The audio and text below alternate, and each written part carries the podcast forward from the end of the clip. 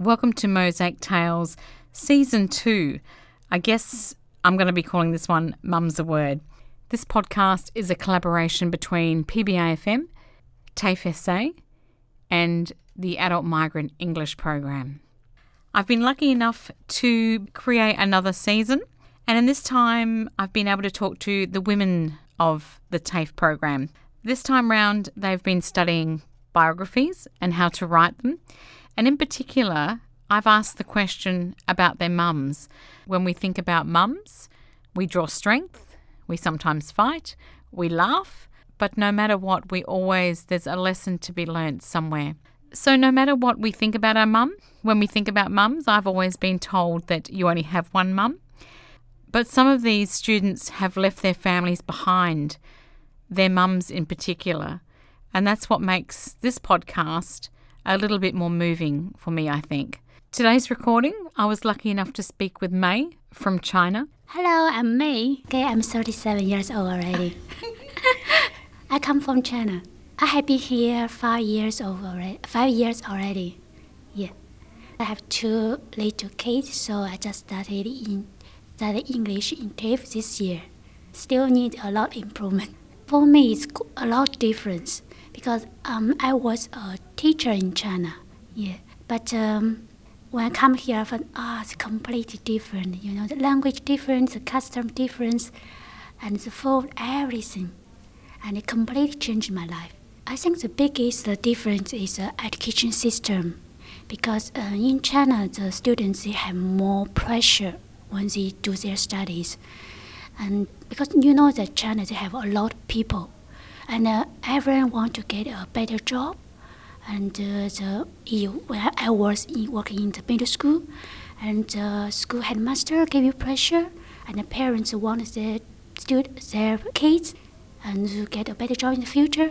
So everyone gave you pressure, and you have to work very hard, and the students need to study very hard too.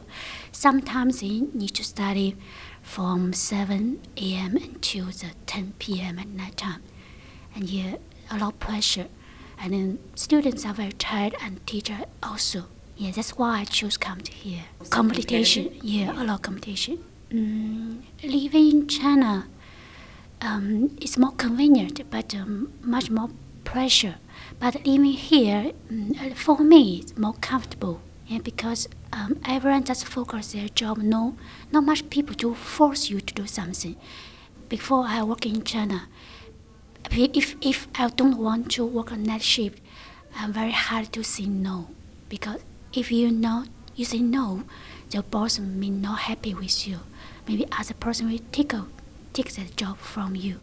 So in China, a lot of people do overtime, work overtime, but here you have your right to, to say no.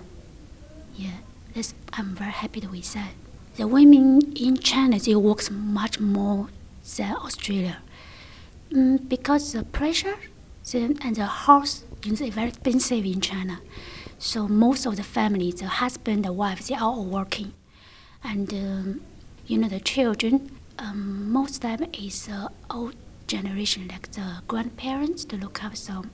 And the parents have to work. Yeah, only weekend and after work, they can accompany them.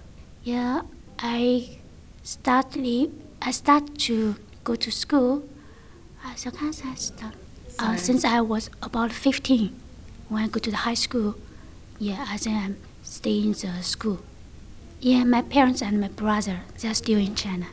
I like live here because my husband here too, and uh, we we stay here.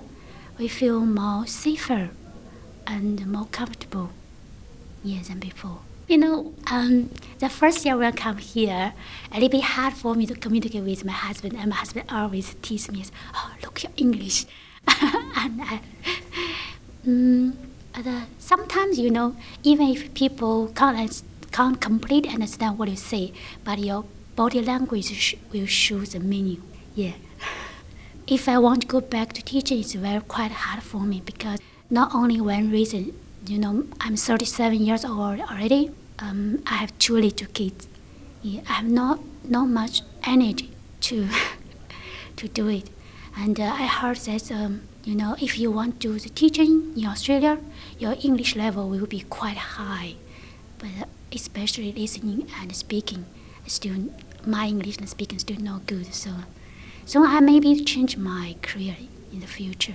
maybe mm, when I finish uh, studying in TAFE, um, I maybe choose some course. Maybe I will choose a dental technician. Yeah, I think that one because you just focus on your skills.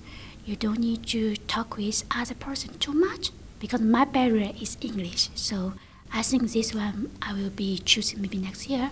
Uh, I didn't go go this kind of things too much because I'm too busy. I'm too too little kids too busy. Yeah, maybe two years or three years later, yeah, I will try to join in. For me, I like to take kids to the beach, yeah, to play. For me, I like painting. Yeah, if I have time, I will join something. Not very good, but just relax. Um, for me, uh, it is great pity for my mom because she sacrificed her twice in her life for her family. You know, 50 years ago, China is still a poor country, and um, people have to work very hard to support their family. And uh, when I just um, heard it from my mom, uh, when she was about 10 years old, um, my mom's family, they have a new baby born, was born, but my grandparents have to go to work. So they asked my mom to stay at home to look after the little baby. And my mom, my mom really, really want to go to school, but uh, she chose to give up and to look after his little brother. This is one thing. And uh, another one happened when my mom about 20 years old. Because in 50 years ago in China, if a one boy want to marry with a girl, um, they always give the girl's family a lot of money for as a Thanksgiving a gift, but uh, they can't afford it, and um, so they make a decision. So the three family, they exchange their daughter, and uh, to let the son to get married another girl, and it's really not unfair for my mom but um, my mom accepted the, at its end. So my mom's marriage is not based on love. It's a great pity for her. So when I grew up, my mom always tell me, try your best to do something. Don't care about other person too much. And uh, you know, when I was about 15 years old, my daddy's business going down, and uh, you know the financial crisis happened in my family too. A lot of people come to my family. They they tell my parents said, uh, don't let uh, your daughter go to the high school, uh, spend too much. It's time it's too hard for everyone now. But my mom tell me said, just do it. I will, I will support you even if I need to sell my horse. I still remember at that time my daddy tell me, if you get out from this kitty, I kick your leg, I kick your leg down. My dad hold a stick and stand, stand on the gate. And my mom tell me, don't be scared. Just go. I'll go with you. So until now, I still thank my mom a lot. I know at that time it's, it's really, really hard. Yeah, no money, and uh, know my daily business go down, and he owe a lot of money to other person.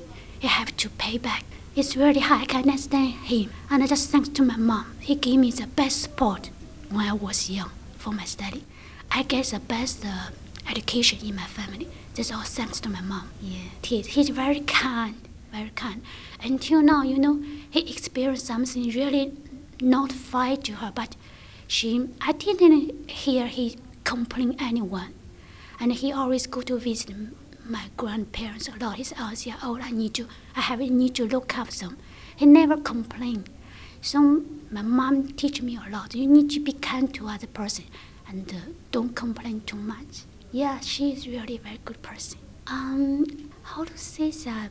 I just very hard to see. It's loud. Just I think no, they get used to each other. when they're young, they argue a lot.